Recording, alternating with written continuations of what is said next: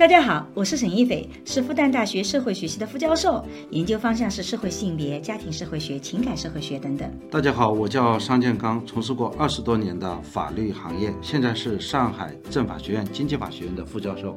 我和商老师会一起主持这档由新事项光之来出出品的播客，从男女不同的视角跟大家聊聊这个时代的亲密关系、婚姻、家庭、社会性别相关的热点事件，同时也会穿插一些我们夫妻的轻松聊天。嗯，大家请记得哦，这是一个闲聊性的节目。就是在这个个体化的进程中间，你会发现，当我们缺乏个体和个体行为之间边界的这种情况下面，你就会出现一个问题，就是当我们在公共领域发生这样的事情的时候，到底怎么做是合适的，是不损害你权利的，或者是损害你权利的时候怎么样？我们是缺乏这一块的讨论的。我们好像也没想当中是聊过。我印象中间我们私底下聊过，没有在播客里聊过。我们最后的结论是说不做这个播客。说首先，我觉得你如果怀疑对方在拍照，你其实是没有权利去看对方的。你只有当他觉得他是在拍你的隐私地位或者拍别人的隐私部位的时候，你才可能去询问。但如果你一旦询问了，你一定要做好准备。如果你冤枉了别人，你是要为这种不礼貌的询问付出代价的。正义的目标也必须用正义的手段来执行，它不能用非正义的。我觉得这个是很可怕的一个逻辑体系。康德说，人是目的而不是手段。嗯，也就是说，如果你的自由意志被的被侵害的话，你可能是被奴役了。大家好，我是沈一斐。大家好，我是商建刚。今天我们其实聊一个话题是，呃，这两天我看到一个新闻，说是有一位妈妈。怀疑一那一个女孩子偷拍他儿子，啊，这个儿子也是个成年的，然后就把那个女孩子给打了，然后最后这个儿子还在旁边劝架，啊，然后我就觉得好像最近因为在公共场合拍照这个事情引起的这种争议和新闻事件特别特别的多，所以我们就让我们的小编整理了一下最近发生的很多的事件，我就很想跟桑老师去聊聊这个话题，因为我发现这个好像。是现代社会里经常发生一个新的一个冲突，但也是一个非常值得讨论的一个话题。这个边界到底在哪里？所以今天来聊聊这个话题。桑老师听听过这个我刚刚讲到的这个个案吗？我觉得这个话题有几个关键词。嗯，第一个是拍照。嗯，第二个呢是未经允许的拍照。嗯，你要知道我们在用的相机啊，嗯，就是手机啊，嗯，你去拍别人一下。往往是不发出声音的，对。但是，在有些地方，它有一个要求，嗯，他说，只要你拍照，它一定会发出那种像相机一样的咔嚓的声音啊，这样就会提醒对方，他是不是同意你拍照，是不是他会要求删除？因为你现在手机不发出声音，所以你举起手机的时候，别人根本不知道你是不是在拍照。何况那个手机里面还有前置镜头。就是有的时候我是自拍，和我在拍别人，其实你是不知道的。对，我把手机对着你，然后吭一下，我其实拍自己，拍我自己还是拍你？对的，这个事情也搞不清楚。对，这是第一个关键是拍照。嗯，第二个呢，是我们是不是有权利阻止别人去拍照？我觉得还是说我们是有权利阻止别人把我们拍的照片用于其他的用途？这里两个概念。从数据的角度来讲，一个是获取数据，一个是使用数据。嗯，到底该怎么去辨析？嗯，还有呢？我想无非就是讨论这个话题，就是说我我到底是不允许你拍照，还是说我是有权允许不允许你把我拍的照片拿去用？桑老师现在跟我聊博客好阴险哦。我在录播客之前，我说：“哎，这个事件我们怎么聊法？有很多的故事，是我们先讲讲想要讨论的话题呢，还是一个个故事讲？”桑老师说：“一个个故事先讲下来，再总结吧。”结果桑老师一开始就把所有的主题就自己就先讲出来了。所以你是想抢先机呢，还是什么原因呢？我要把它曝光在公共领域里面，这种险恶的用心。我就是就从你刚才说讨论的问题来讲，我们先提出问题嘛。那么要讨论什么问题呢？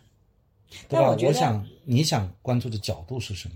我其实不仅想讨论关于拍照以及放在公共领域里面，我还更想讲，其实今天我们在拍公共领域的时候，你最后背后的目的到底是什么？这种方式到底算不算是一种维护自己权益的方式？这种方式它对我们的生活会造成什么样的影响？包括我们后面还会有些个案，我们在亲密关系里面，比如说有的时候我看着你一个。很可爱的样子，我拍了照片抛到朋友圈，我觉得很可爱，但是对方会觉得很糟糕。我们有没有权利抛出来？我觉得这个背后其实还会有一些各种不同的用途所导致的。我们今天所新面临的一个人，在一个公共群体里面，公共表达里，你是表达的边界在哪里？我觉得这个话题其实也是很多人讨论，但是其实没有定论的。我觉得也是一个非常有意思的话题。好的。我们就带着我们各自的话题来读以下的故事，你觉得怎么样？好吧，好，那我们就开始第一个故事。我在这里也插一句，大家有没有发现，桑老师最近跟我讲话稍微有点不同？录播课就是因为上上期应该是那一期谈是谈遗嘱还是什么，对吧？不是遗嘱，遗嘱那次谈的特别好，是谈那期叫就业最难年究竟难在哪里？哦，对，就谈这一期的时候，他怼我怼得很厉害，然后我就老是给他翻白眼，所以我事后就批评了他，导致他现在讲话就变得突然变得小心翼翼，导致我有点不适应了。你是不是稍微能够真实一点点？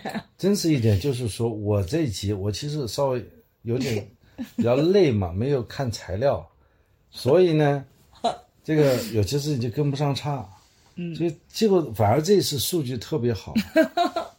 是因为我们俩吵架吵得很很开心吗？所以我觉得互联网上啊不见得是很多优质的质量都在传播，反反而我们讲的挺好的。比方说，你立的遗嘱真的有用吗？啊，第一百三十一期。那是因为桑老师觉得这个话题讲的实在是好，但是播放量只有一点四万。我觉得因为这个主题是非常小众的，有的时候，而我们主要是有些话题，比如说像呃聊到了这个呃就业啊、高考啊等等的这些话题，可能都是大家感兴趣的，更多的还是因为大家感兴趣的问题吧，而不是你聊得好，真是的，所以。好吧，我们回到正题，回到今天的主题来。我们要么今天就一个个个案，根据我们刚刚讲的几个维度，我觉得不同的个案它背后的逻辑体系还是不一样的，所以我觉得也可以按照我们刚刚几个维度去分析它，就我们带着问题来看故事。嗯，第一个故事，嗯，女子怀疑儿子被偷拍，去打伤了女孩，就是我们刚刚讲的那个案例，就是由网友拍视频反映，在重庆的地铁内有一名大妈，嗯。认为同车厢的年轻女乘客在偷拍他的儿子。嗯，双方发生争执的时候，大妈还用水杯打破女孩子的头。嗯，目前呢，重庆轨道公安正在办理此案。嗯，我不知道我们播客播出的时候，这案子办的怎么样哦？对，大家如果有这个最新的消息，也可以在播客下留言。嗯，这位化名马先生发视频介绍，他在坐地铁的时候。听到车厢传来争吵，嗯，一方是一名大妈和她的儿子，嗯，另外一方是年轻女乘客，嗯，这位马先生拍下的视频显示啊，嗯，戴着帽子的这个大妈，嗯，啊，对着年轻乘客说：“我儿子好不好看，关你啥子个事儿？”嗯，你这个重庆话，然 后我说的是重庆话，女乘客说：“那我拍你儿子干啥子？”女乘客向周围的。围观者解释，他只是在拍车厢的标识。嗯，在视频当中啊，这个年轻的女乘客哭着用手捂这个头部，大妈的儿子哎，反而是这个大妈的儿子递个餐巾纸给她擦一下。嗯，马先生说，大妈的儿子一直努力将母亲和这个女乘客拉开，并向女乘客道歉。嗯，但是马先生没有看到这个母亲道歉。嗯，女乘客哭着报警了。然后车到站以后呢，马先生就下车走了。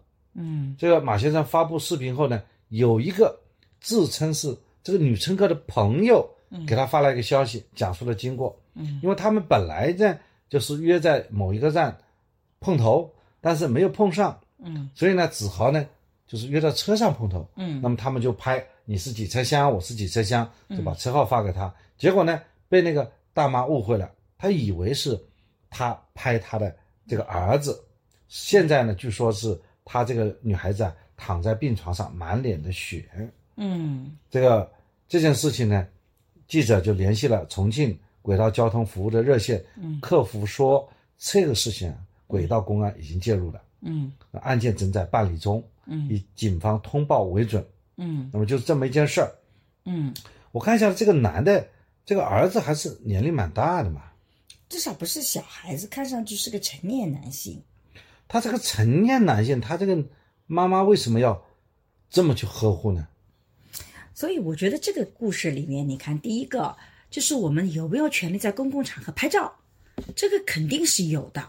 所以我们假设啊，这个完全是假设。我觉得对面这个小哥哥长得很不错，我能不能偷偷拍一张照片？桑老师觉得有没有这个权利？如果我站在那里，别人偷拍我，嗯，你会不舒服。那我就会走开，我倒不会跑过去说 erase，然后你要把它删掉。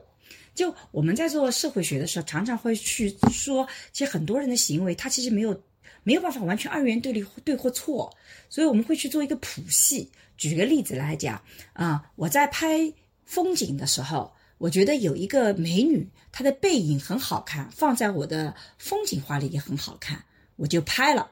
这个大家是不是能接受？啊，这个其实法律上还是有这么一个判决的。他很远，他也没有看不到这个人啊有一个这么一个案子，啊有一个人呢，在人民广场的天桥上，啊！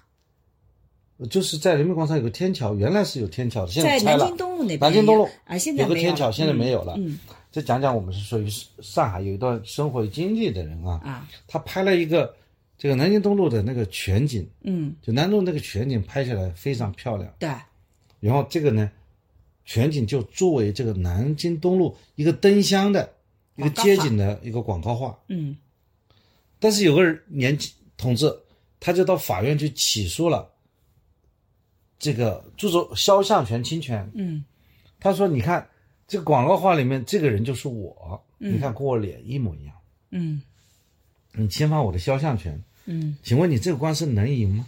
我觉得不能赢，为什么？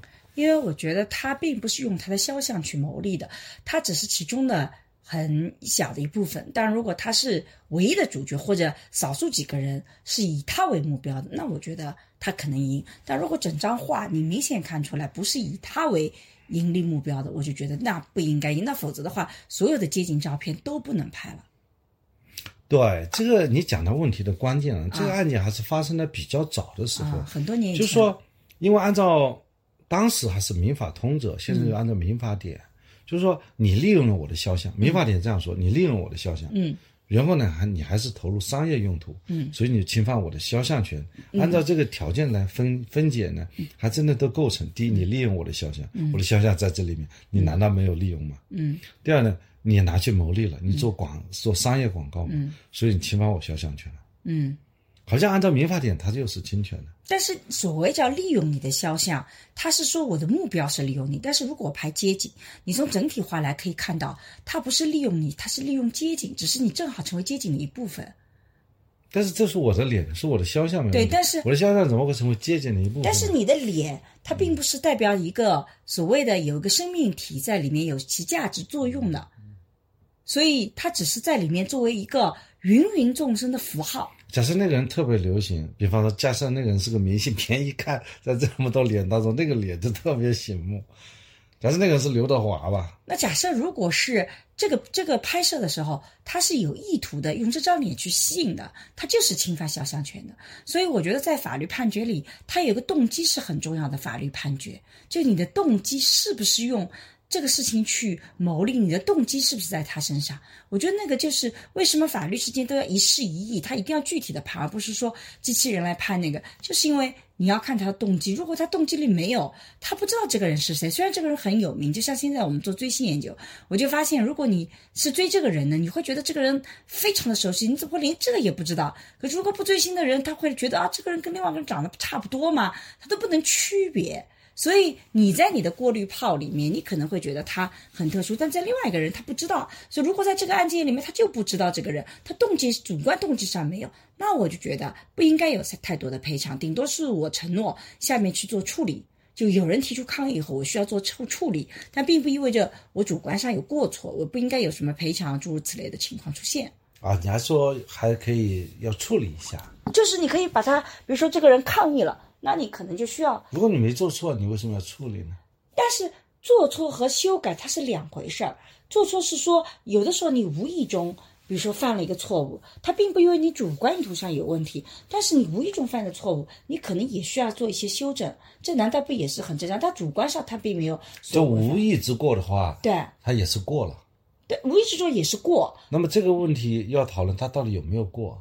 嗯，其实呢，法官呢就认为呢，这样一种判决啊，嗯，呃，这样一种做法呢是没有过错的，对，是没有过错啊，所以也不需要修复的。啊，法官就连修复都不觉得修复的。我的意思就是说，你刚刚给我举例子的是他是个明星，那因为我不知道你是明星，我可能这个东西会对你产生影响，那我觉得这种时候他就是要修的。但如果啊，如果你是明星，别人一看，别以为是你个明星代言。对，以后我要承担责任，那你当然要修。但如果我本身也是个普通人，他不会产生这种后果，那当然就不需要修了。啊，我觉得你的思辨精神特别强，法院就是这么判的。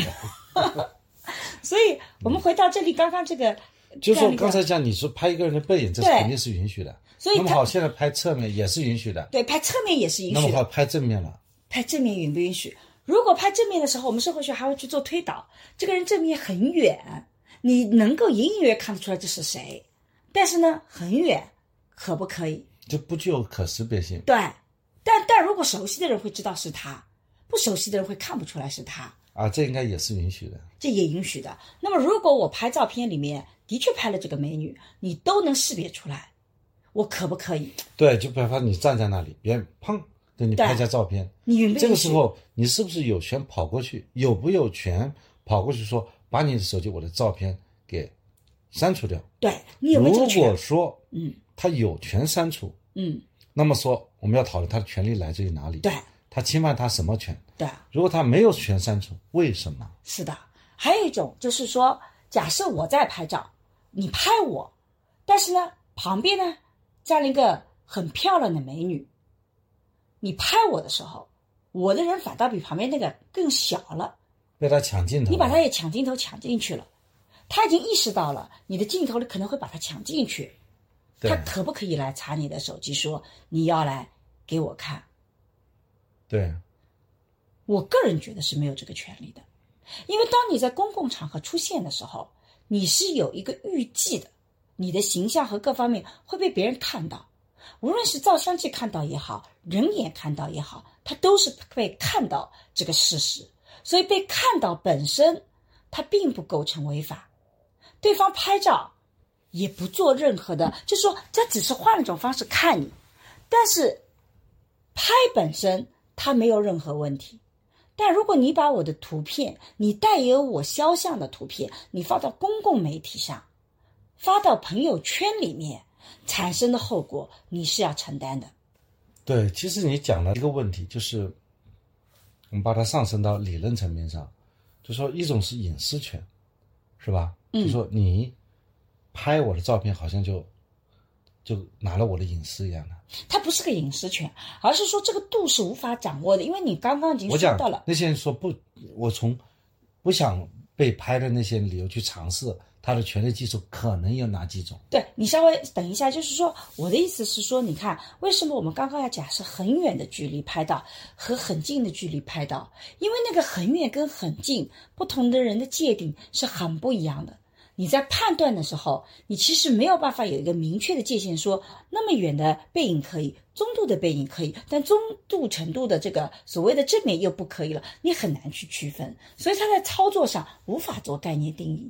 那既然无法做概念定义，你就很难成为一个所谓的一个去需要他承担责任的这种现象。那当然，这个是在我们研究里面有的时候会去做那个谱系，就去证明人们观念上的那个呃不同。那么一定要到什么程度上？那显然它背后就要有一个所谓的目的性在哪里？有没有有没有利益，有没有损害后果等等，再来考虑。否则你用这个距离本身去做判断，你会发现你无法做这个判断，因为不同的人对于什么叫距离远近，它很不一样的概念。所以你在研究里，你就要再换一个逻辑体系，才能去确定这个事件的性质。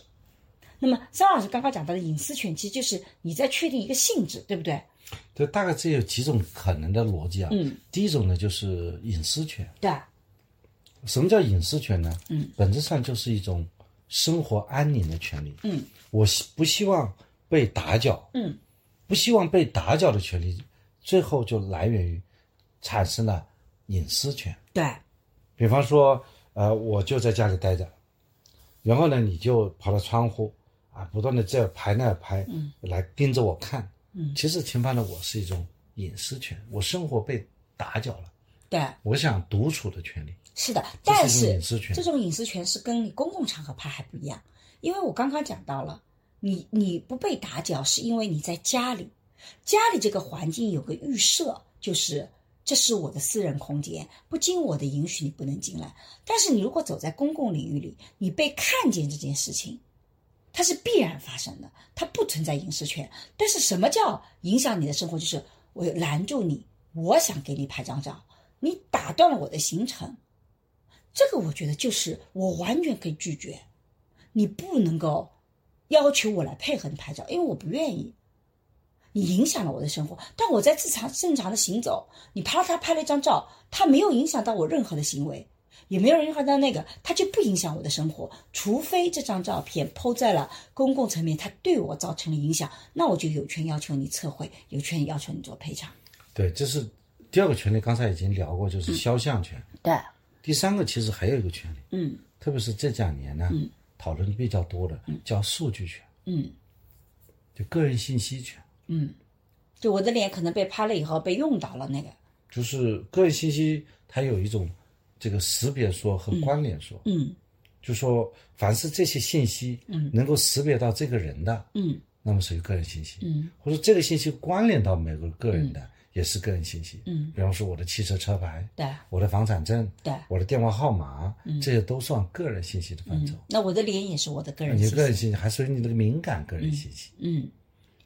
所以呢，这里会提出一个叫数据主体的权利。嗯。比方说，在欧盟，嗯，他还提出来了，这个数据权呢是第四代人权，嗯，是人的一个基本权利，嗯，所以这方面也会激发了大家觉得，哎，我身上的信息都是我的权利，嗯可能这样一种思想也会影响大家。嗯，所以在这件事情里面，你看，我觉得从隐私权也好，比如说你在这边这个站的那个地铁这边，你就是一个公共场合出现的，对吧？我觉得，当然，大家说如果换个女性会怎么样？我觉得跟性别一点关系都没有，就是随便什么人，其实你都是没有办法去阻止的。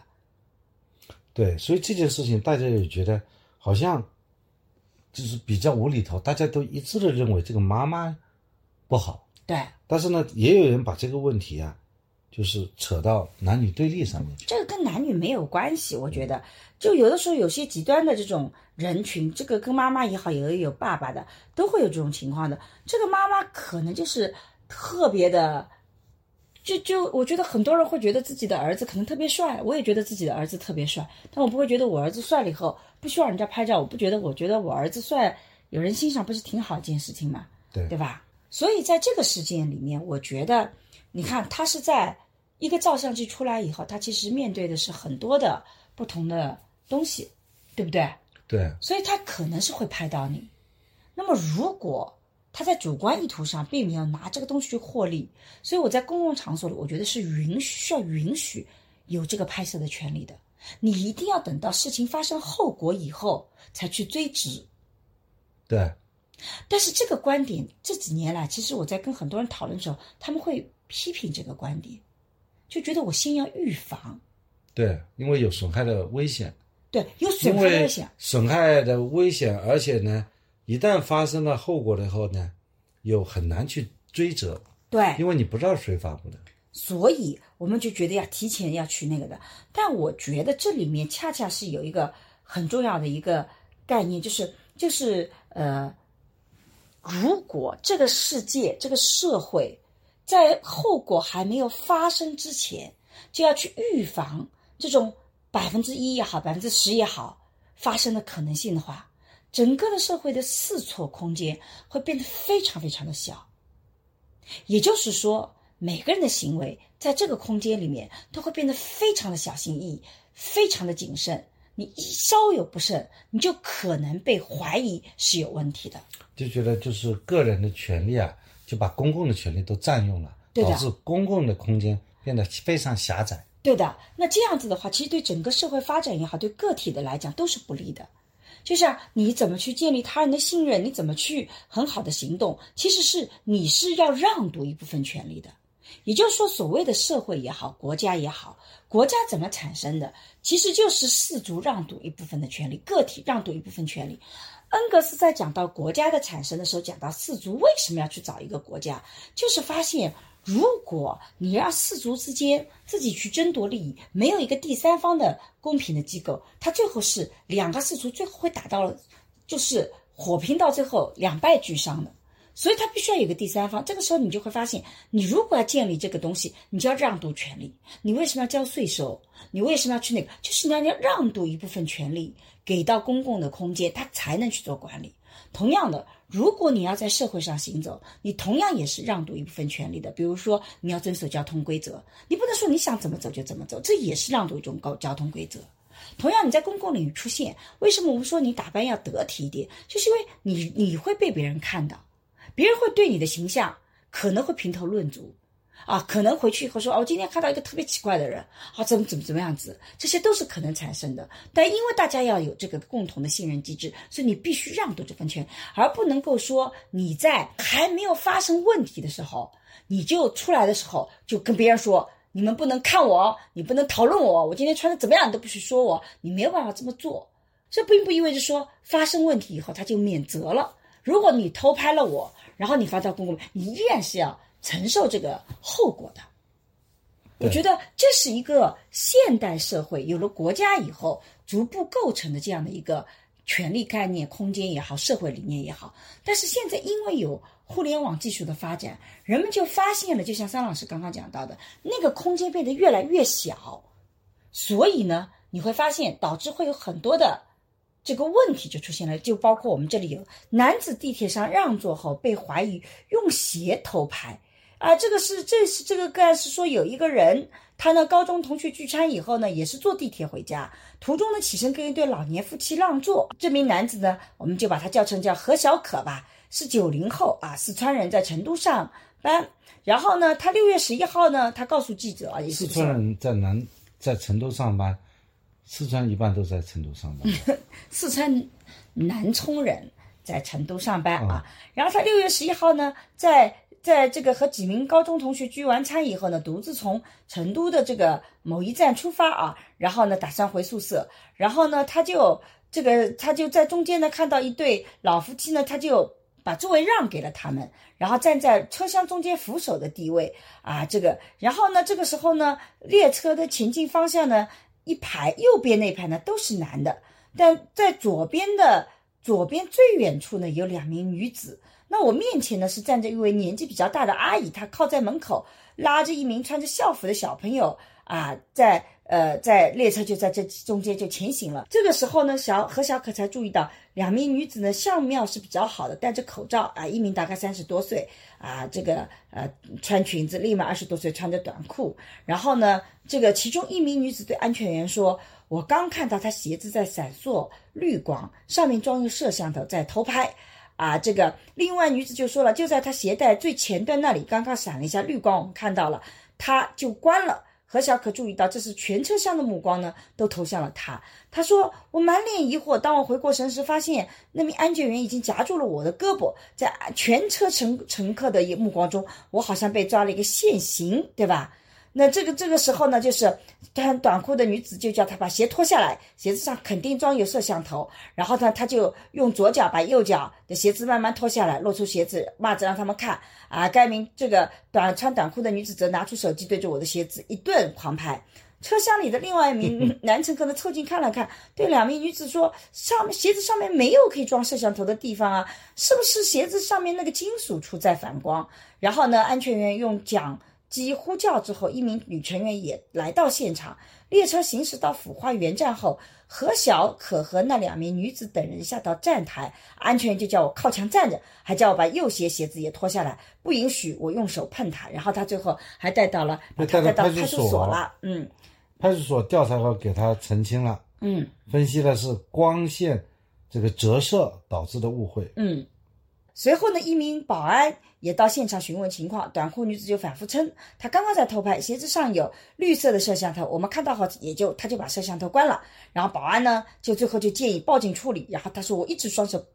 背在背后靠墙站着，所站的地方正好是列车停车和上下的地方。然后呢，所有的这个乘客用异样的眼光看着他，令他感到很难受。站了大约三十分钟，他想调整一下站姿。那两名女子朝他吼道：“你干什么？难道是想销毁证据吗？”这两个女的我真的服了。但是呢，太恨了。在焦急等待民警到来的时候，在这个短裤女子拿给手机给朋友发微信说：“给你看一个，给你们吃个瓜。”然后呢，最后呢。这个列车上最后下来了四位民警啊，询问了两名女子简单情况下呢，就把他们带到了这个南站的派出所。然后一名民警戴着手套，开启执法的记录仪，不得了了啊！然后给他脱掉右鞋子，仔细查他鞋带，然后又脱掉他左脚，又重复了一遍啊。这个最后说我已经这个检查过了，鞋子没有任何的问题，对吧？最后发现是。这个高速行驶的列车快到站的时候呢，两边广告牌的光映射在鞋子上，折射出了绿光，让两女子误以为是摄像头。当列车在站停下时，车处于静止状态，绿光消失，两女子又误以为是何小可关掉了摄像头。啊，这个，但是呢，这个这个是这个男性的话说，事情查清楚了。嗯，这个民警还了他们的清白，但是呢。呃，女子呢敷衍道歉，不被认可和接受，对吧？民警对何小可说，他们会尽力调解啊。如果我调解不满意啊，你可以通过呃诉讼方式起诉。对，可以主张自己名誉权或精神损失方面的赔偿，对吧？然后何小可说，赔偿他可以不考虑，他需要一个有态度的道歉，他必须要认识到自己的错误，我不要他们的赔偿，对吧？然后。这个，但是呢，这个民警调解后呢，戴帽子的那名女子飞快地说了：“说帅哥，对不起。”随即转身走出了办公室。我当时十分诧异，这种道歉的语气一点都不诚恳。就感觉这个何小可被这两女子调戏了一把啊！而实而实际上，那名短裤女子，也就是说穿着短裤那名女子，不断的要求他把鞋子脱下来检查的，到现在他觉得都没有道歉，对吧？对，他希望去起诉两名女子。嗯。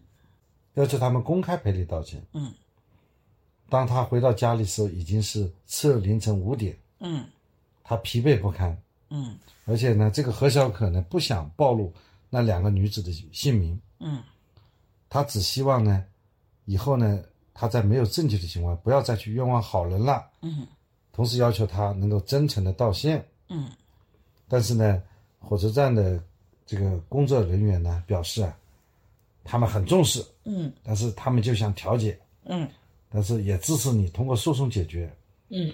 但我觉得碰到这种事情，如果是我何小可的话，如果我把那两个女孩子打一巴掌呢？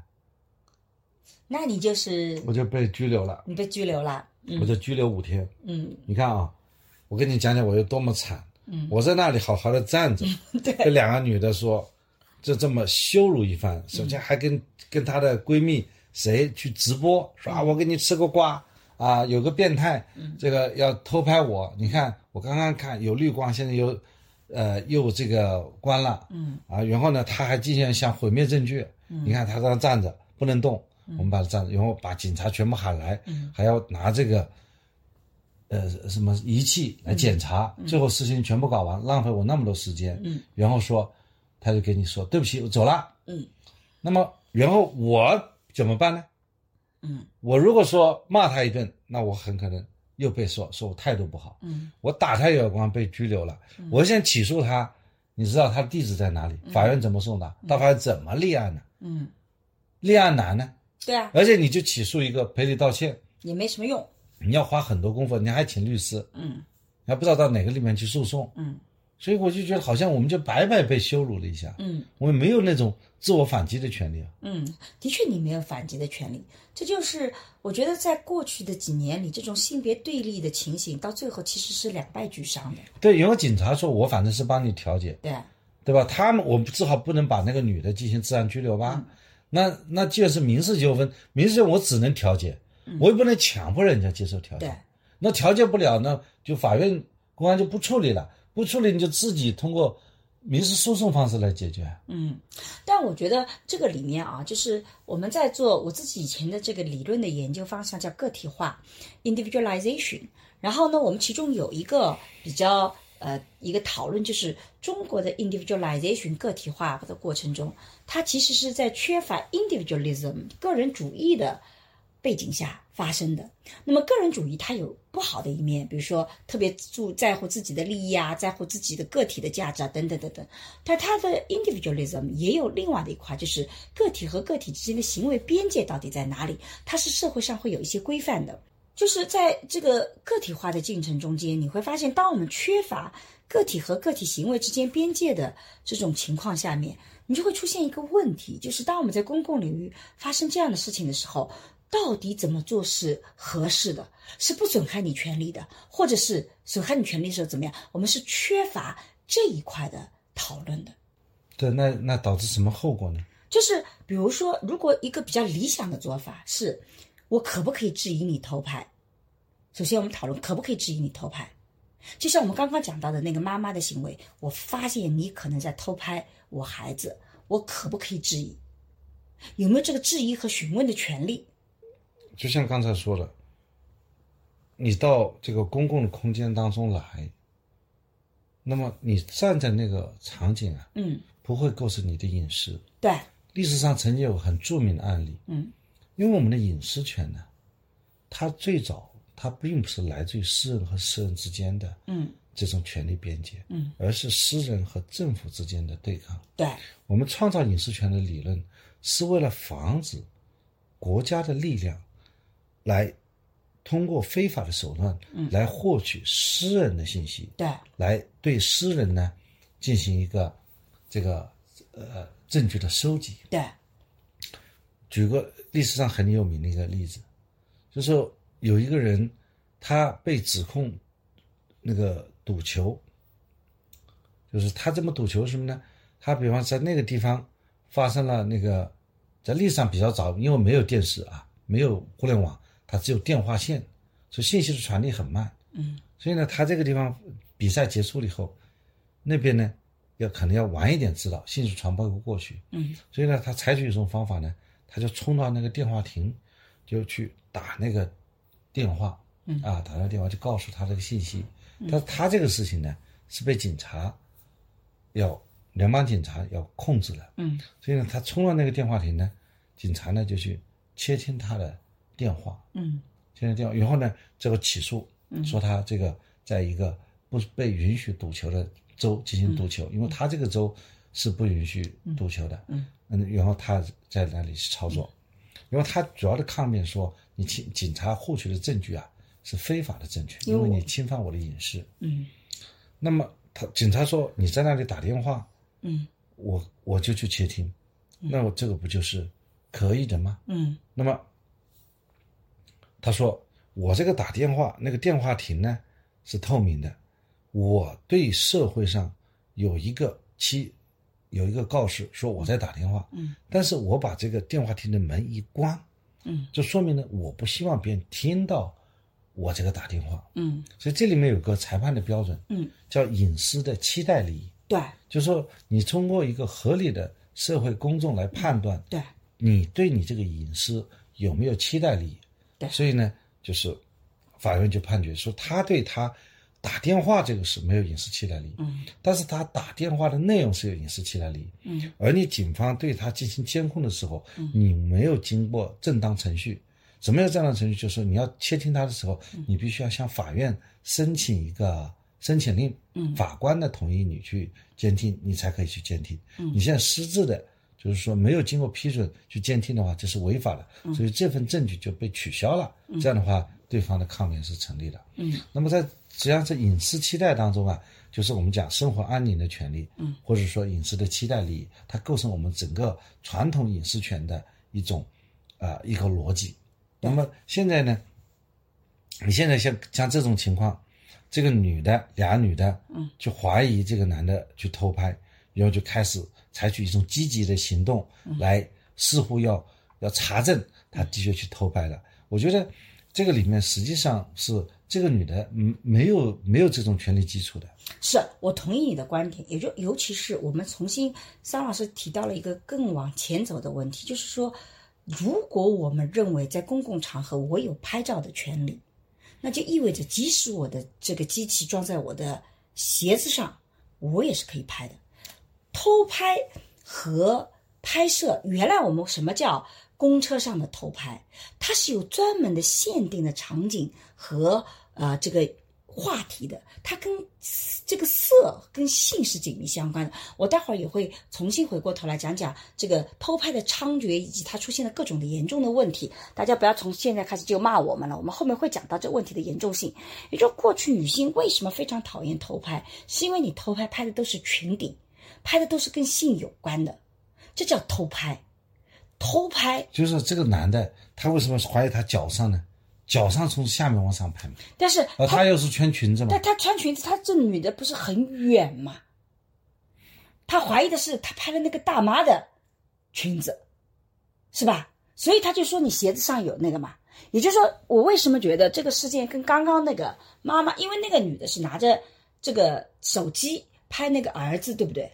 不管是拍不拍儿子还是那个，他没有拍你隐私部位，他是往上拍那个，就是那个所谓的站的话，他肯定是往上的。就算拍到你的脸，他也不是偷拍，因为你这个脸不算隐私部位，是吧？你首先讲到隐隐私有几种，一种是我在家里的隐私，我在自己不想告知的，还有一个我身体的隐私。我们在公共场所里面，其实涉及的是身体的隐私，也就是我前面那个个案都不涉及到身体的隐私，所以这个妈妈连询问她其实都没有资格询问，因为她就没有侵犯你隐私权，顶多她就是拍照了。就算拍到你了，他没做其他用途，你连询问的权利都没有。但是呢，在这个个案里面，他因为是鞋子，除非你发现他的鞋子是正对了谁的裙底，你是可以有询问的权利，因为他侵犯了你身体的隐私权。但如果他就站在那里，旁边也没有人，你就看到他鞋子上可能有个摄像头，我觉得你连询问的权利都没有，因为他没有侵犯任何人的权利。对，这两个女的是很嚣张啊！这看那个绿的就把一个一个男的搞到警察局搞那么久，对吧？这很欺负人的。是的，然后呢？那么如果我发现你的确是这个角度是可以拍到裙底的，我觉得你是有询问的权利的。但是询问的权利就意味着说，如果我冤枉你了，我是要为我这种打搅你的生活，因为隐私就是我不能够影响你的生活嘛。那反过来我是影响你生活的。其实这个女性反过来是影响这个男性的隐私。你本来好好那边站着，你本来这个地铁，结果我影响了你，那我为此影响他的不是隐私权，影响他的是名誉权、名誉权啊，他反正后面名誉权，也就是说我影响了他的行行为后面的社会。形象嘛。那我其实是要有做好准备，即使我这个行为是善意的，我也不得不为此付出所谓的代价。就像我们刚刚讲到，你拍照的时候自，己是好人，你拍照的时候，你没有主观的恶意，你只是拍到了明星，但的确对他形成影响，你也不得不做修改，你也不得不做去调整。那么同样的，如果你是没有恶意的主观上，你只是询问的，但为此那个，你可能说啊不好意思，我绿光闪一下，我还以为你鞋子上是有那个，我能不能检查一下？否则我会觉得那个对方说你没有权利检查，那我能不能报警来检查？对不对？我能不能叫保安来检查？你没有搜查权。对我没有搜查权嘛，那我可以请求你能不能让我看一下，你同意我就可以看，你不同意我就去跟请保安来看。但如果发现我错了，我不得不诚恳的，因为我的确影响你，你看我打搅了你后面的这个行程，我耽搁了你时间，你是要做好这个准备的。这个就是我刚刚一开始讲到的，为什么这个 individualism，其实我们翻译成个人主义，现在就变成一个很负面的词。它其实也有中性的地方，就是人和人之间行为的权责力的对等，它是要这么做的。而这一块，其实在我们整个的文化体系里面，它是比较薄弱的。这个薄弱不见得是不好，因为我们有的时候乐于助人，有的时候也是因为我们权力概念没有那么的强大，所以我们就觉得别人事情也是我的事，所以我们见面都问吃了吗？你不吃我也要关心你，这个是我们的优势的所在，但同时它也带来问题。所以我觉得这里面破坏的是个隐私权。所以在这个个案里面，我觉得是跟刚刚那个案有点不同的，就在于他有可能拍到你身体的隐私权。他根本就没有摄像机拍个谁呀？所以实际上他没有嘛。那么我们下面就问了，就是说，的确是这个男性很惨，对吧？男性都会很同情这个男性，因为你设身处地放在里面，你就会发现这个是件特别侮辱人的事情。对这个事情，实际上是告诉你，就是在好人呐，嗯，被侮辱了以后还很难去维权，因为他要做一个好人。嗯如果这个男的破口大骂，嗯根本就不理他，嗯他就走了，嗯这个女的还干嘛？嗯还能拉扯他的身体。嗯，我觉得我现在讲下一个故事。嗯杭师大女生怀疑男生偷拍，这个六月十二号，网传呢，杭师大一个女大学生怀疑同校的男研究生尾随偷拍，嗯。他尾随就走在他后面了。嗯。男生自证清白后，女生解释自己认错人了，男子呢暴怒连吼，嗯。然后呢，这个女方的家属发微博说，涉事的男生呢多次骚扰这个女孩子。嗯。他这个家属的说啊，我是视频当中女生的家属，真实情况和看大家看到的不一样。嗯视频中的男生呢，从二零二二年年末开始，陆陆续续对女生有多次骚扰行为。虽然女生明确表示拒绝，但是男生呢还是不断的骚扰搭话。中间呢，女生与学校辅导员还反映过多次。嗯，在六月十三号下午，女生正在打电话，突然发现这个男生离她很近，嗯也就半米左右。女生被吓坏了，下意识的呵斥，希望呢把这个事情呵斥，把他嗯离开这个男生。结果呢，男生暴怒，出现了视频当中的这个一幕。男生实在是因为害怕，嗯，才说出认错人了。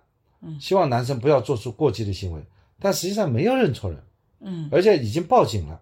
嗯这是这么一个大概的梗概啊。嗯具体情况是怎么回事呢？对吧？这个记者呢就去采访了学校的保卫处，嗯，说这个事情已经处理结束了，两个人很误解，而且已经和解了。那么同一天呢，不是刚才有这个微博发出来了吗？嗯所以呢，记者就联系视频当中的那个男生，嗯，小钟也化名，嗯对方表示呢和对方算不上认识，嗯我不知道他的名字和学院，只是说我们以前在学校有过交集。嗯而且呢，我住一号楼，他住二号楼，二号楼呢是我呢跑步呢必经之路。嗯昨天呢，通过我和他事后交流，我们对了一下，一共有四次交集，嗯。也是有四次交集。嗯。小钟说这个事情双方已经达成和解了，嗯。没想到会在网上发酵，这其实就是一件小事儿嘛，没必要放大。嗯。说明呢，我觉得这个女孩子到底是注意到这个男子，这个男子也可能注意到这个女孩子，因为他们说了一句话，他们还对过，有四次交集，嗯。哪有这么巧？嗯你还记得我哪里见识过你？以后你还记得我？哎，我也记得我们就认识四次。互相注意到了。其实他们互相注意到的，所以这个女的呢，到底是喜欢这个男的还是不喜欢这个男的？喜欢肯定是谈不上的，我觉得这个就是我们女性的这种生活体验导致的一种恐惧感。因为男性走在路上，如果后面有个女生，他不会有什么反应，不会有感觉很可怕；后面有个男生，他也不会觉得很可怕。但我们女生吧，走在路上，尤其是晚上，后面有个男生，我们就会很可怕。我们觉得这可能就是会有这个伤害的情况的。这个的确是我们女性一个集体的恐惧的感觉。我之前在呃唐山打人的这个视频里面，其实也聊到过这个话题。所以这个女性她其实有这种恐惧感，我觉得是非常正常的。我觉得他们两个处理的也很好。就互相去放说清楚了这个事情。人生里面你是会有这种恐惧，会有那个的。但是有麻烦的事情就是放到网上以后，这种只言片语的解读出现了很严重的问题。否则他们两个人就是说你在我后面，我觉得很恐惧，我觉得那个了。然后我告诉你说，其实我没有恶意的。我们把这事情说清楚了，就会有这样的情况，那也就解决了。因为人生就会有误会嘛。所以我在这里讲的就是说，如果是有误会，这其实也很正常发生。所以就要用这种方式去解决。现在的问题是一旦放到网上，就会双方社死。很多时候是真的是双方社死，你会发现男性们就开始去批这个女的啊，就觉得这个女的有问题。你看，就是老是怀疑别人有问题，然后女的们可能就去批这个男的，觉得你要是心里没鬼，你干嘛老人家这么后面这么近啊？啊，这个就是我觉得还是要实事求是。嗯，比方说，这个大家都误会了，放到网上，我们也看到这个消息了。嗯，我也没觉得对这个男生或者对这个女生有一种不好的印象，对，知道而已。这不会导致涉事的。嗯，但是很多的年轻人，他们这种讨论对他们来讲还是压力很大的一种那个啊。啊，这种讨论就会产生压力啊。对。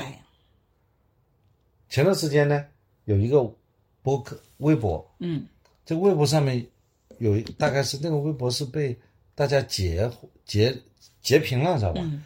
截屏下面呢，我就收到了这个截屏。嗯。为什么我收到这个截屏呢？那截屏下第一个流行正好是我，嗯，这个一传呢，这个截屏传的比较流转，就传到我认识的朋友那里去，嗯，那朋友顺带便就发给我了，嗯，我当时看到以后，我也觉得很惊讶，嗯，我说谁那么无聊，嗯，我在网上发一个微博，嗯，还被人家截屏了，嗯，为啥目的呢？嗯，其实我是过滤了，嗯，因为这人家不是截了我的名字，是因为截了这个微博，嗯。截了这微博的这个正好认识人看了我的名字，他就发给我了，嗯，仅此而已，嗯。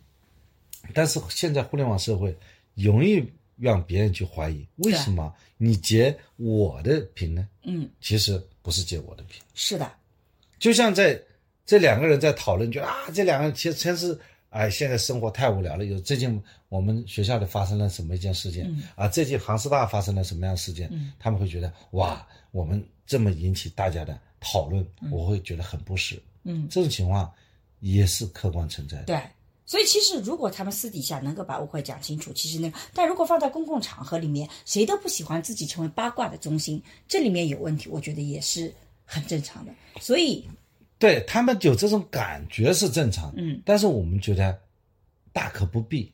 什么叫大可不必？也就是说，别人就聊一聊，别人是没有恶意的，就是说这两个当事人呢，也不必过分紧张。嗯，要看情况，因为你可能呃低估了网络暴力的这种可怕程度，你可能只是稍微有些过，但网络的暴力已经可能是全方面的拥过来，你可能每天都收到很多的信息，这个是很大的一个创伤。我们回到可能更有名的之前我们一直没有聊的张威的事件，对吧？我们聊过嘛？聊过嘛？关于他的偷拍？聊过，我大家听听听过没有？听过的就回复一下。我们好像也。我印象当中是聊过，我印象中这样，我们私底下聊过，没有在播客里聊过。我们最后的结论是说不做这个播客。就是大家都知道，就是有一个研究生，嗯，对吧？研究生一个大学的研究生，嗯，他呢好像还是有一定的学生干部的，嗯，啊，还后来还是发现是保送的，呃，还是看起来就是蛮品学兼优的一个女孩子，嗯，他发现一个大叔，啊，就是。坐在地上，嗯，大家是坐在地上的，嗯，他认为那个大叔在偷拍，嗯，所以呢，他就去找了那个大叔，嗯，要求那个大叔的去查了一下大叔的手机，嗯，他亲自去查的，嗯，不错的，嗯，胆子蛮大，结果查下来没有，嗯。他查了没有？然后呢，大叔呢也原谅他了，但是呢，他还是在过了，过了。但是呢，他还是在微博上发了一个一个。这个事情他本来就是没有上网，是他自己上网的。对他自己上网，他说虽然他没有拍什么，但是觉得他不是如此第一次的作案，如此娴熟的动作啊，我就觉得他很可能还是有问题的。他还是个猥琐男，他把他称之为猥琐男。虽然我没有查到什么，但是他只是这一次没有拍到我而已。但我觉得他还是个猥琐男。然后这个事情呢，在网上发表了以后呢，哦、对，然后呢，这个地铁大叔在网络上遭到网暴，然后铺天盖地的骂声都来了。然后呢，这个大叔的这个孩子发现了这件事情，然后呢询问了这件事情，然后到广州派出所去报案，希望还一个清白。呃，随着这个警方的介入，然后大家也发现了说，其实真的这个没有没有这种事情发生，没有偷拍的事情发生。然后呢，嗯，他们的那个那个这个这个这个大叔呢也原谅他说，他说哎呀，我他是大学生，我们是农民工，他是文化水平比我们高，犯了错，我们应该给他一次机会。他考上大学也不容易，希望学校不要开除他啊，只要他公开道歉就可以了。然后呢，这个呃女孩子呢也真的在网上是公开道歉了。我觉得这个事情呢，其实是前面这些点我们其实已经讲过了，就说首先我觉得你如果怀疑对方在拍照，你其实是没有权利去看对方的，你只有当他觉得他是在拍你的隐私地位或者拍别人的隐私部位的时候，你才可能去询问。但如果你一旦询问了，你一定要做好准备。如果你冤枉忘了别人，你是要为这种不礼貌的询问付出代价的。而这位这个研究生显然没有意识到这个问题，他即使是对方说没有，他也没有做任何的赔礼道歉啊，他甚至觉得自己还是对的。所以我觉得这个是在行为上的规范。但是这个案例更麻烦的一件事情是，后面网友对于这个女研究生真是。觉得绝不能放过他，所以对他后来的处理是越来越重的。他其实持续的遭到了很多的网暴，以至于最后他的爸爸都出来请求大家说，请不要网暴我女儿了。我当然觉得这种网暴是很成问题的，这种网暴很可怕。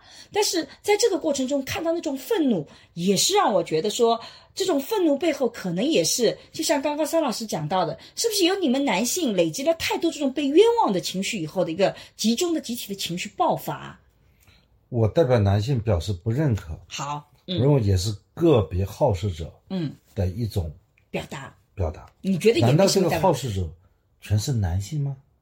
这里面就说了，嗯我是这个人的本科同学，嗯是这个河南大学一八级的本科的一名学生，嗯他的头像就是个女孩子嗯啊。在校期间，他利用职务之便呢，这个是做些什么什么样的事儿？嗯这显然不是男生嘛，嗯，是个女生。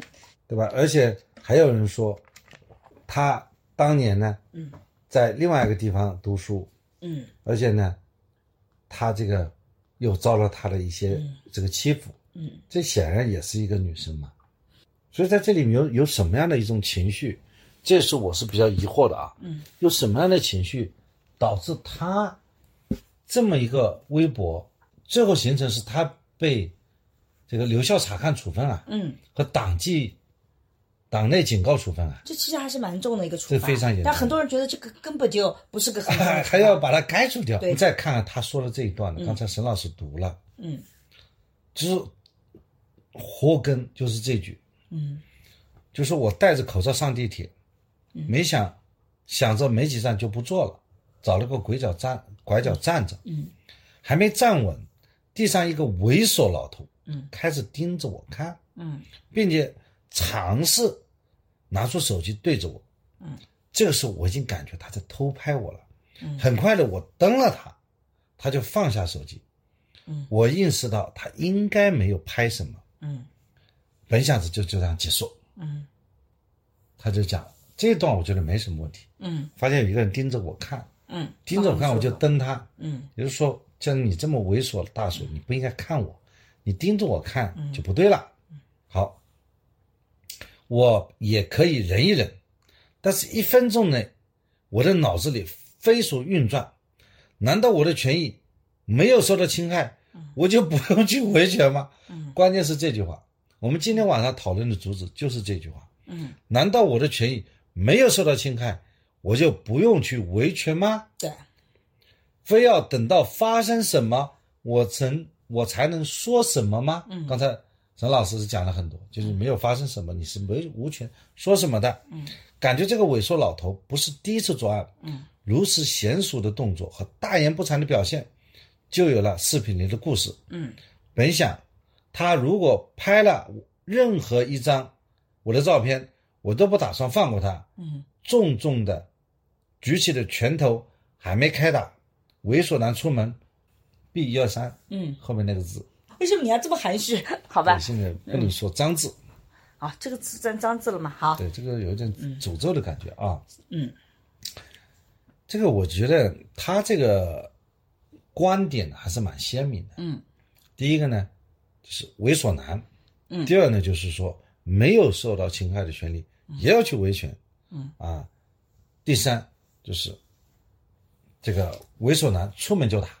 所以我如果看到一个男的，我怀疑他那个，就我们在这个研究里也特别有意思，我们就问你在找对象的时候，有一个研究说你找对象的时候，你觉得更你会注重什么？然后很多人会觉得更注重人品、善良、正直等等，外貌放在第二、第三位。但是呢，他们同时又做了一个同步做了一个研究，就是给他们看不同的人的长相。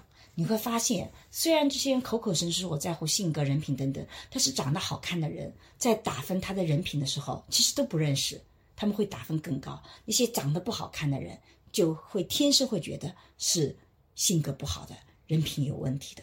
也就是人的长相跟你所谓的人品有很多那个，所以有的时候你会可能就他就天生长得可能不是那么的五官的明媚，那他在人品上本身是没有问题，但你在判断的时候是很可能觉得他是有问题的。以貌取人，对，当你以貌取人的时候，你说我即使没有侵犯的权利，我也有维权的权利，我觉得这个逻辑是非常可怕的，就是嗯嗯，那就变成你的正义是可以变得无限的了。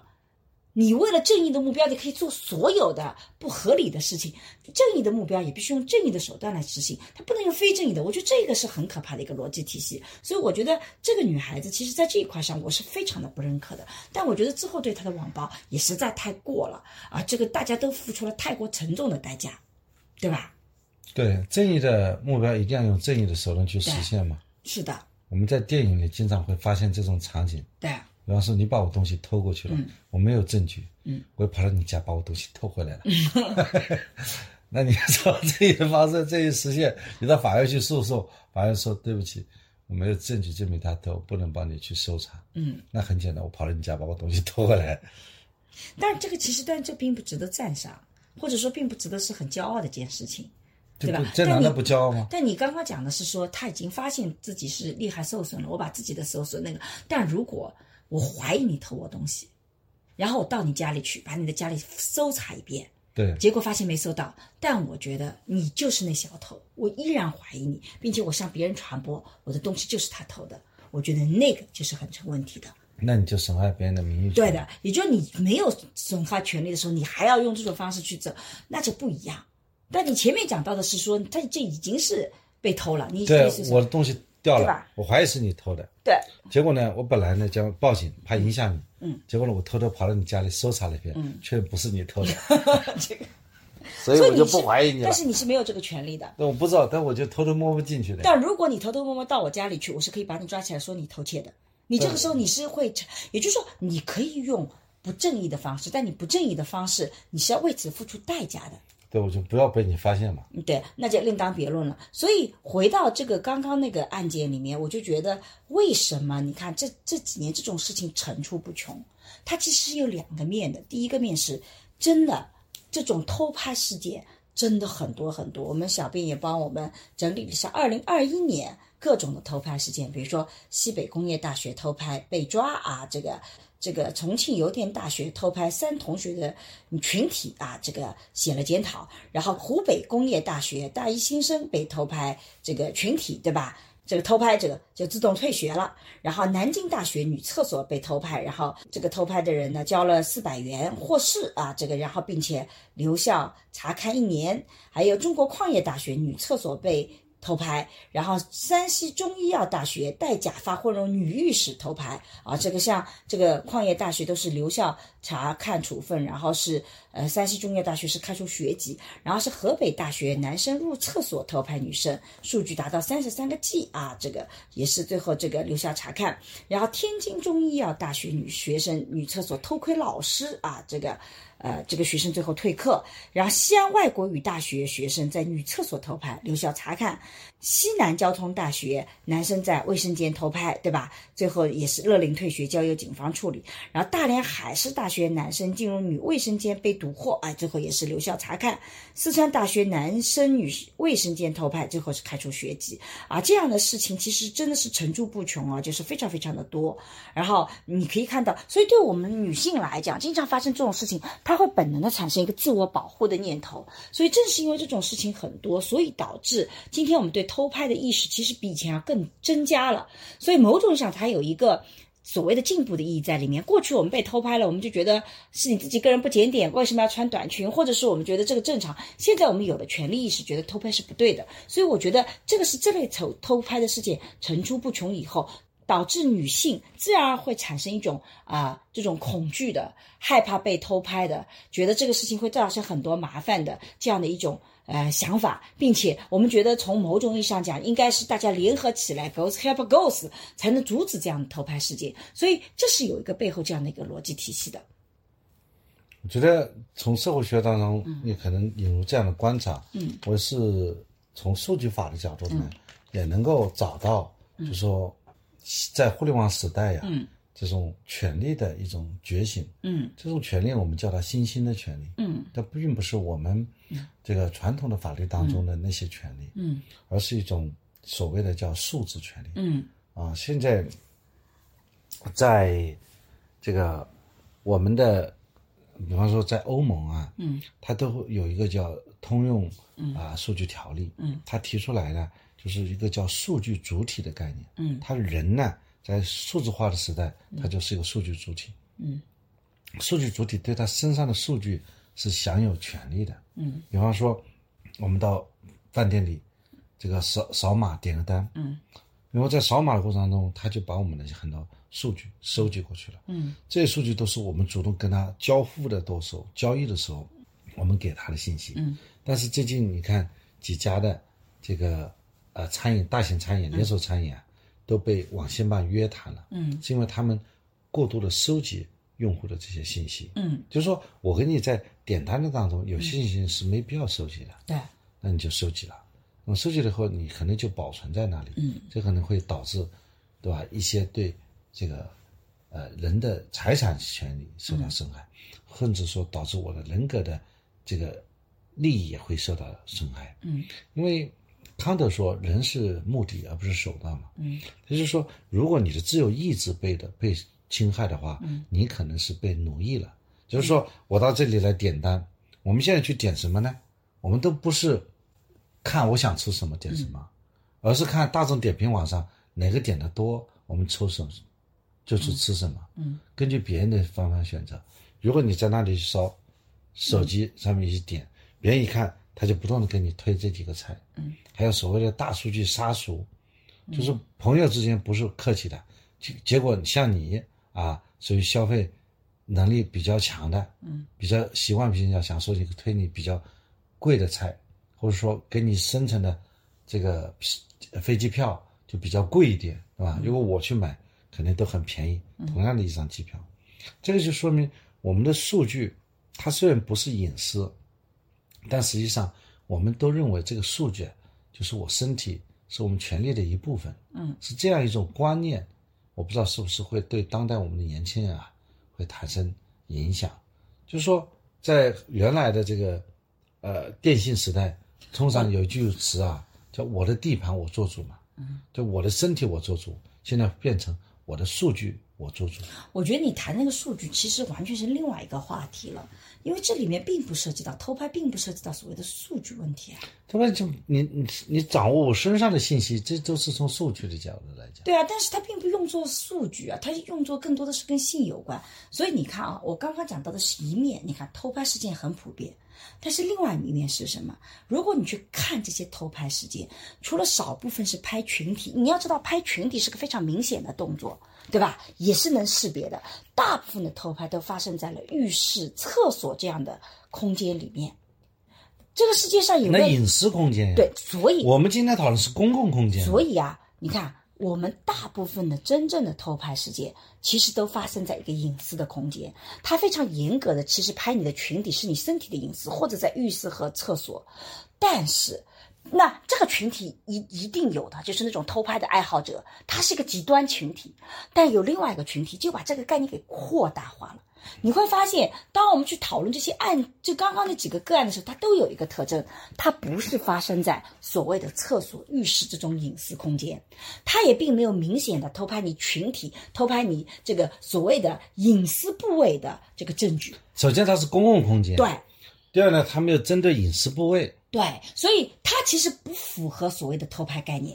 但是你要知道，在这些恐惧传播的时候，就会有另外一群这个极端分子，就他们对于这种恐惧到了一个谈虎色变的过程。看到你拿起手机，我就觉得你可能已经把我给剥光了，你要把我怎么怎么样。所以到最后的时候，是两个极端群体整体捆绑了整个的舆论。所以我觉得每次舆论吵架都是两个极端群体，都是不太讲道理的。对你就是从这个社会学的角度来去观察嘛，对，就是说这些人他很可能是，啊，可能会是说女性，你讲是女性，有些女性她比较敏感，嗯，就像正如这个女研究生所讲的，我的权利没有受到侵害，难道我们就不能去维权吗？嗯，对吧？猥琐男出来一个打一个，嗯，对吧？所以他认为那些男生呢，猥琐男，嗯，他是就就是去偷窥他的，嗯，是吧？是这样一种声音，嗯，对。但我觉得他这种声音，我自己观察下来，很可能是这种一种互联网一种权力意识的觉醒，对带来的这么一个效果。但也是一个负面的一个作用，也就是我现在还没有讲它的负面作用，我要去解构它的负面的原因是什么？其实这个实际上是对这个这种。所谓互联网权利的一种误读，嗯，是的，我讲的是一种误读。我先知道他是这个意思，再讲他为什么是误读的呢？因为所有的数据啊，它一定是要让它进行流动的，嗯，就是数据现在，你你数据要保护起来啊，因为是其实没有互联网的时候，我们也拥有大量的数据，嗯，所以说现在的整个的数据法的理论呢，要从保护要走向应用。嗯，就是说你的这个数据没有应用的基础上，就没有去保护它的价值和基础了。所以我们现在提出来，把所有的数据就是它的权利，这种观点本身就是错误的。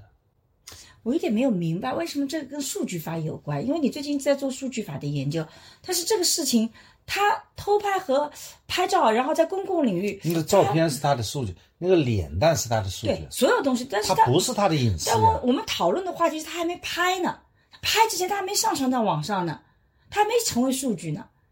他你获取人家的数据还是数据就是数据？他人家还没获取嘛，就没拍嘛，所以这个是在没有拍是因为他是因为他拥有这样的一个意识，他觉得我这张脸上的数据，就是哪怕我一个拍我一个大腿，我大概都是我的数据。我就我我理解了你的意思，就是说。我们讲到刚刚，这不是我的隐私，你拍我的腿都不行。也就是说，我们原来讲到的是说，我只有拍我的隐私部位，它才是个侵权。但如果我觉得我在公共场合出现，我的脸、我的任何部分都是我的形状也是我的，那你就意味着别人就没有任何的权利去来有有。你也不能去拍，你也不能去获取我的。那我就走在路上，你们如果拍电影不小心把我拍进去了，你就是获取了我的数据。对，你一个猥琐男，你拍我，你比方我站在那，你拍我背影。拍背影，我这个背影上面有我身体的形状，那也不是，这是我的数据。对，我的数据我做主，所以你就不能拍。如果是背后似乎有这样的逻辑，对，但我认为这个逻辑是不对的。就如果这么严格限定的话，就回到我们刚刚一开始讲的，就是如果你用我们社会学讲的是你的容错空间，就别人做了这件事情，可能。不伤无伤大雅，但你都不能接受，大家的公共空间就会比较小。你的逻辑体系就是，如果数据这样的话，数据无法流动的话，整个数据社会也是不存在的，因为你没有什么东西可以去做。我说他如果认为你身上所有的数据都是你的权利，必须要征得你的同意才才能使用，因为数据法的基本逻辑叫知情同意原则嘛。比方说，我要。收收集你的信息，你看，打开你的手机，它有个隐私政策嘛，privacy policy，它会告诉你收集哪些信息，对吧？现在我们的国内的，比方说对有一些这个大厂啊，对处罚都收集用户的隐私嘛，过度收集嘛，嗯。我想这样的话，我不知道啊，它是不是对我们这些呃这个群体的这种所谓的互联网信息权利意识有影响？嗯，他就是说，凡是我的数据。你要征得我同意，你才能使用。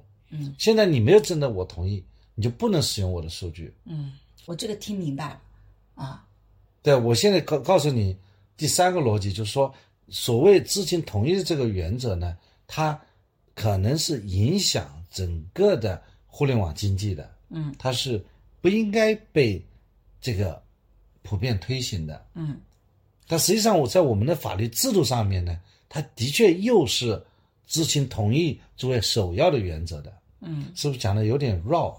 是的，尤其放在这个语境里面，我觉得是不是有点扯的有点远？这让大家听听看，听听看，就是说你讲这个事情不对，呃，是因为它会这样会导致公共空间的狭窄，这是你的观察。我的观点是我首先认为他为什么认为不对？我认为是和这个互联网上的新兴权利意识有关。嗯，你说他的意识的具体内容是什么呢？就是说，他们认为他的这些信息，这些公开的信息，构成了他们的数据。这些数据未经同意的使用，对他权利一种侵犯。嗯但是我第三步再讲，这样的一种观念是不对的。啊，第四步又讲，这样的观念其实在我们的法律当中是有规定的。然后第五步再讲，这样的规定可能还是不对的。我觉得吧，这就是你的过度解读，因为我觉得真正在讨论这个话题的时候，人家没有考虑到所谓的我的呃数据数字我不能够，那更多的还是一种情绪上的恐惧，觉得是偷拍，觉得是你是侵犯我的隐私权的。我觉得它很简单，他没有考虑到说我的这个所有都是变成数据，数据流通了，然后它会战胜什么？他没有这个深度的考虑。很简单啊，就是就是原来的偷拍都是在厕所里那个的，但是呢，因为这个传播的太广了，所以我们到最后的时候呢，就是一朝被蛇咬了以后，我们看到井绳，我们都会很紧张如。果说你认为这还是停留在隐私层面上，我觉得其实这个问题是相对容易解决的。为什么呢？首先是隐私空间，对啊，第二呢，隐私部位，对啊既不在隐私空间，也不是针对隐私部位拍你的那张脸，怎么就叫隐私了呢？对的，所以说，你实际上把隐私的概念就搞错了，就泛化了。对啊。所以我我认为这个出问题就在难道大家都去泛化了？我的我的观念就是说，在这个过程中，恐惧被放大了以后，因为你看网络上这种常常是恐惧让放大的，就像我们前两天才消失的他，对吧？你会放大恐惧，你会看到一个男性，如果他比较贫穷啊，他嫁个富家女，你立马就会把恐惧放大到他可能会谋财害命。这个是一个逻辑体系，对所以它叫恐惧的放大。所以一朝被蛇咬以后，我为什么见到井绳我就很害怕？就是因为我逻辑恐恐惧放大了。所以人要理性的思考，知道行为的边界，其实就是要控制自己的恐惧边界，因为你的恐惧边界太过扩大，会导致。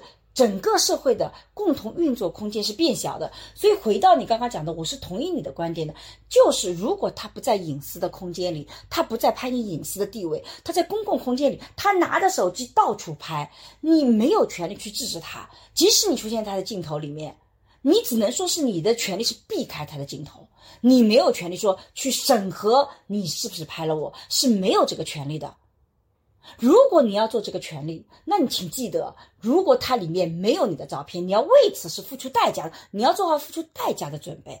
可是呢，很多人在做这些事情的时候，觉得我是正义的，我是为了自己偷拍。是的，你的目标是正义的，可是你冤枉别人这件事情。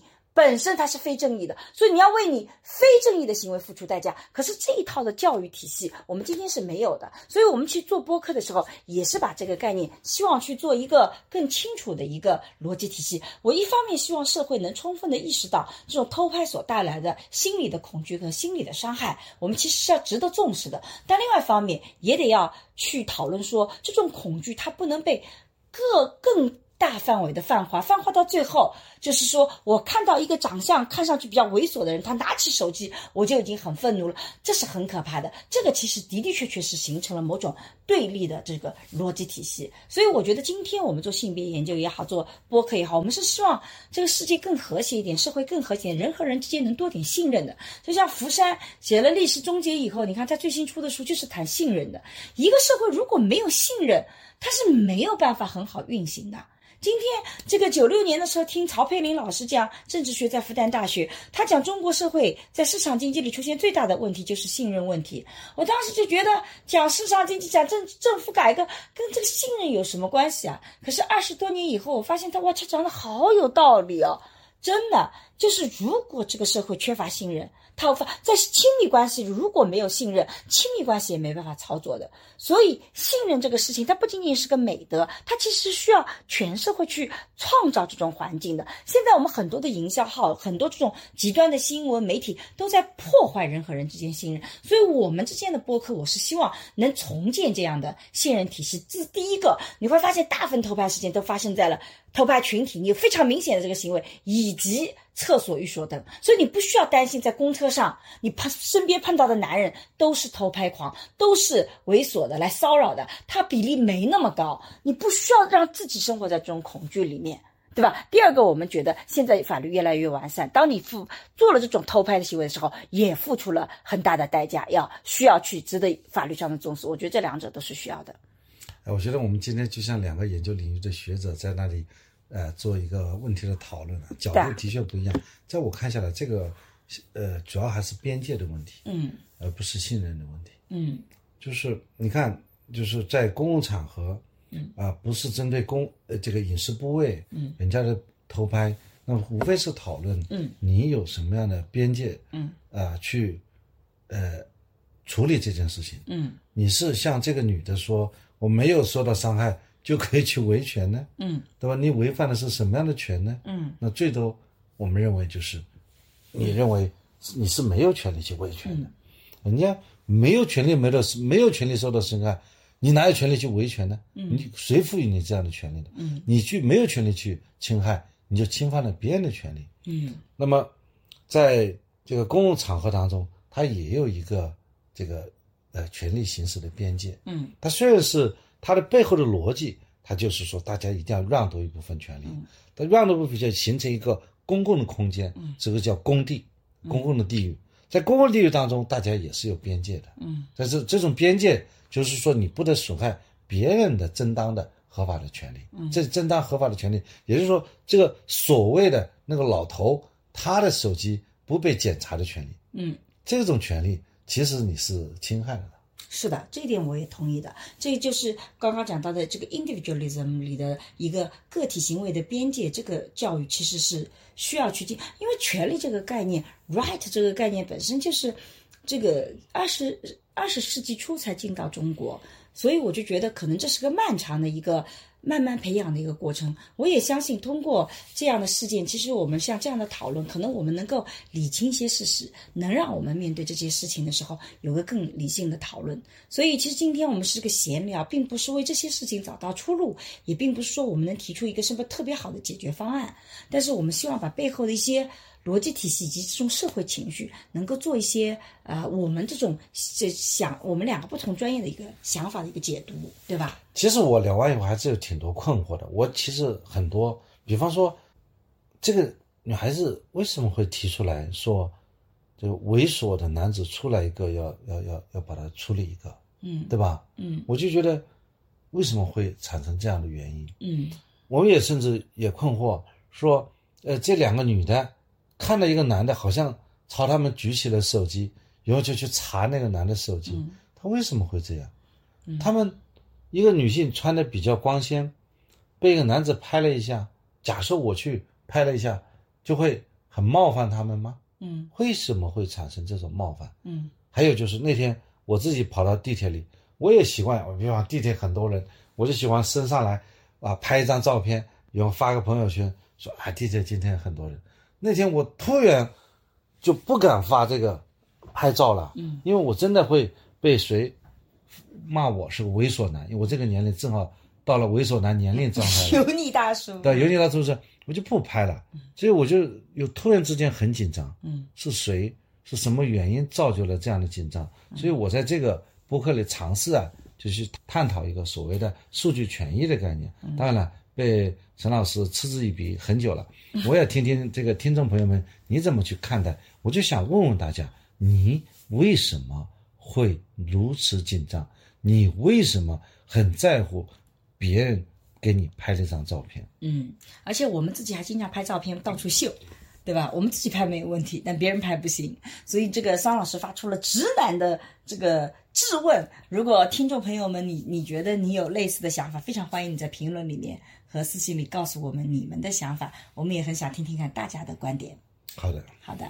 那今天的播客就到这里。肖老师有，最后有些什么总结性的话吗？呃，我觉得吧，现在这样一个呃社会啊，给我们带来了很多的困惑。嗯啊，我们比方说这种呃新的互联网的技术，嗯啊，很可能我们的这个隐私的空间会受到了很大的损害。嗯我们更重要的关注是，我们怎么样去避免自己的隐私权啊，自己的一些信息被泄露。嗯这个我们是更重要关注的。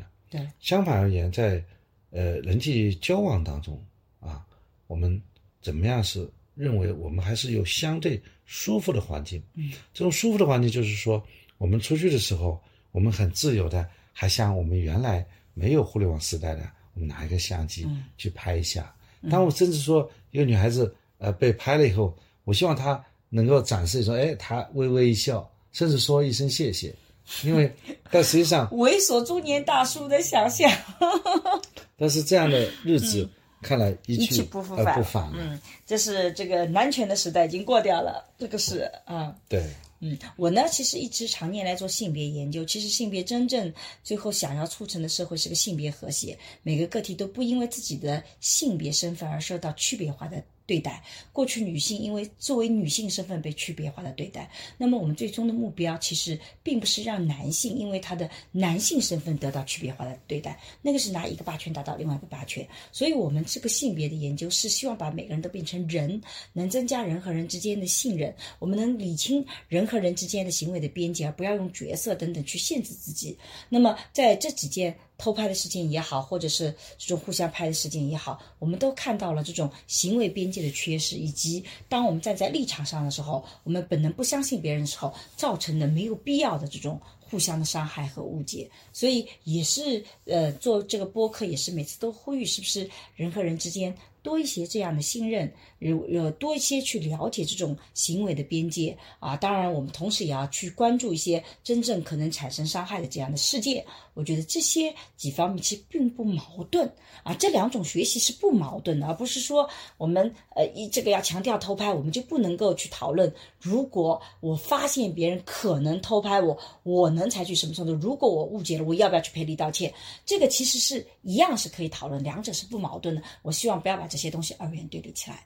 好，好，那今天的这个播客就到这里。其实我们小编还给我们准备了另外一个话题，是讲那个一个吃面的女孩子，这个快精神崩溃了，然后她的老公拍了个视频。我觉得这个话题其实跟情绪的话题很有关系。我最近做了很多关于情绪的视频。如果你对于情绪这个话题或者对这个个案有什么想法的话，也欢迎你在评论里告诉我们。我们在下一期的时候，或者是找到机会的时候，我们再详细聊聊这个关于拍摄的问题。我觉得这个也是非常值得讨论的一个话题。对我们现在其实也想在观察啊，在我们留言板当中，哪些朋友想和我们聊天，嗯。想聊什么样的话题，嗯。那么在差不多的时候，比方说我们粉丝到了三十万的时候，嗯。我们就要跟这样的朋友呢再聊一聊，嗯，所以欢迎大家留言，好的，好，今天就到这里，再见，拜。拜拜。大家好，我是沈一斐。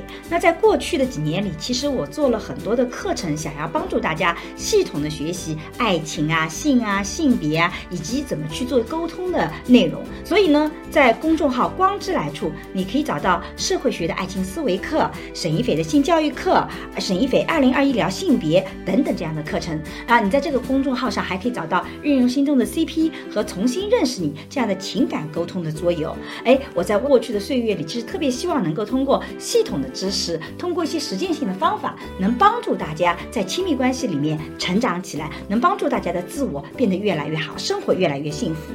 那么，如果大家想要了解一些哎有关家庭教育的相关视频和内容呢，可以在视频平台搜索沈一斐和桑建刚，我们一起来聊聊那些育儿难题。好了，今天的播客就到这里，谢谢你的收听，我们下期再见。下期再见。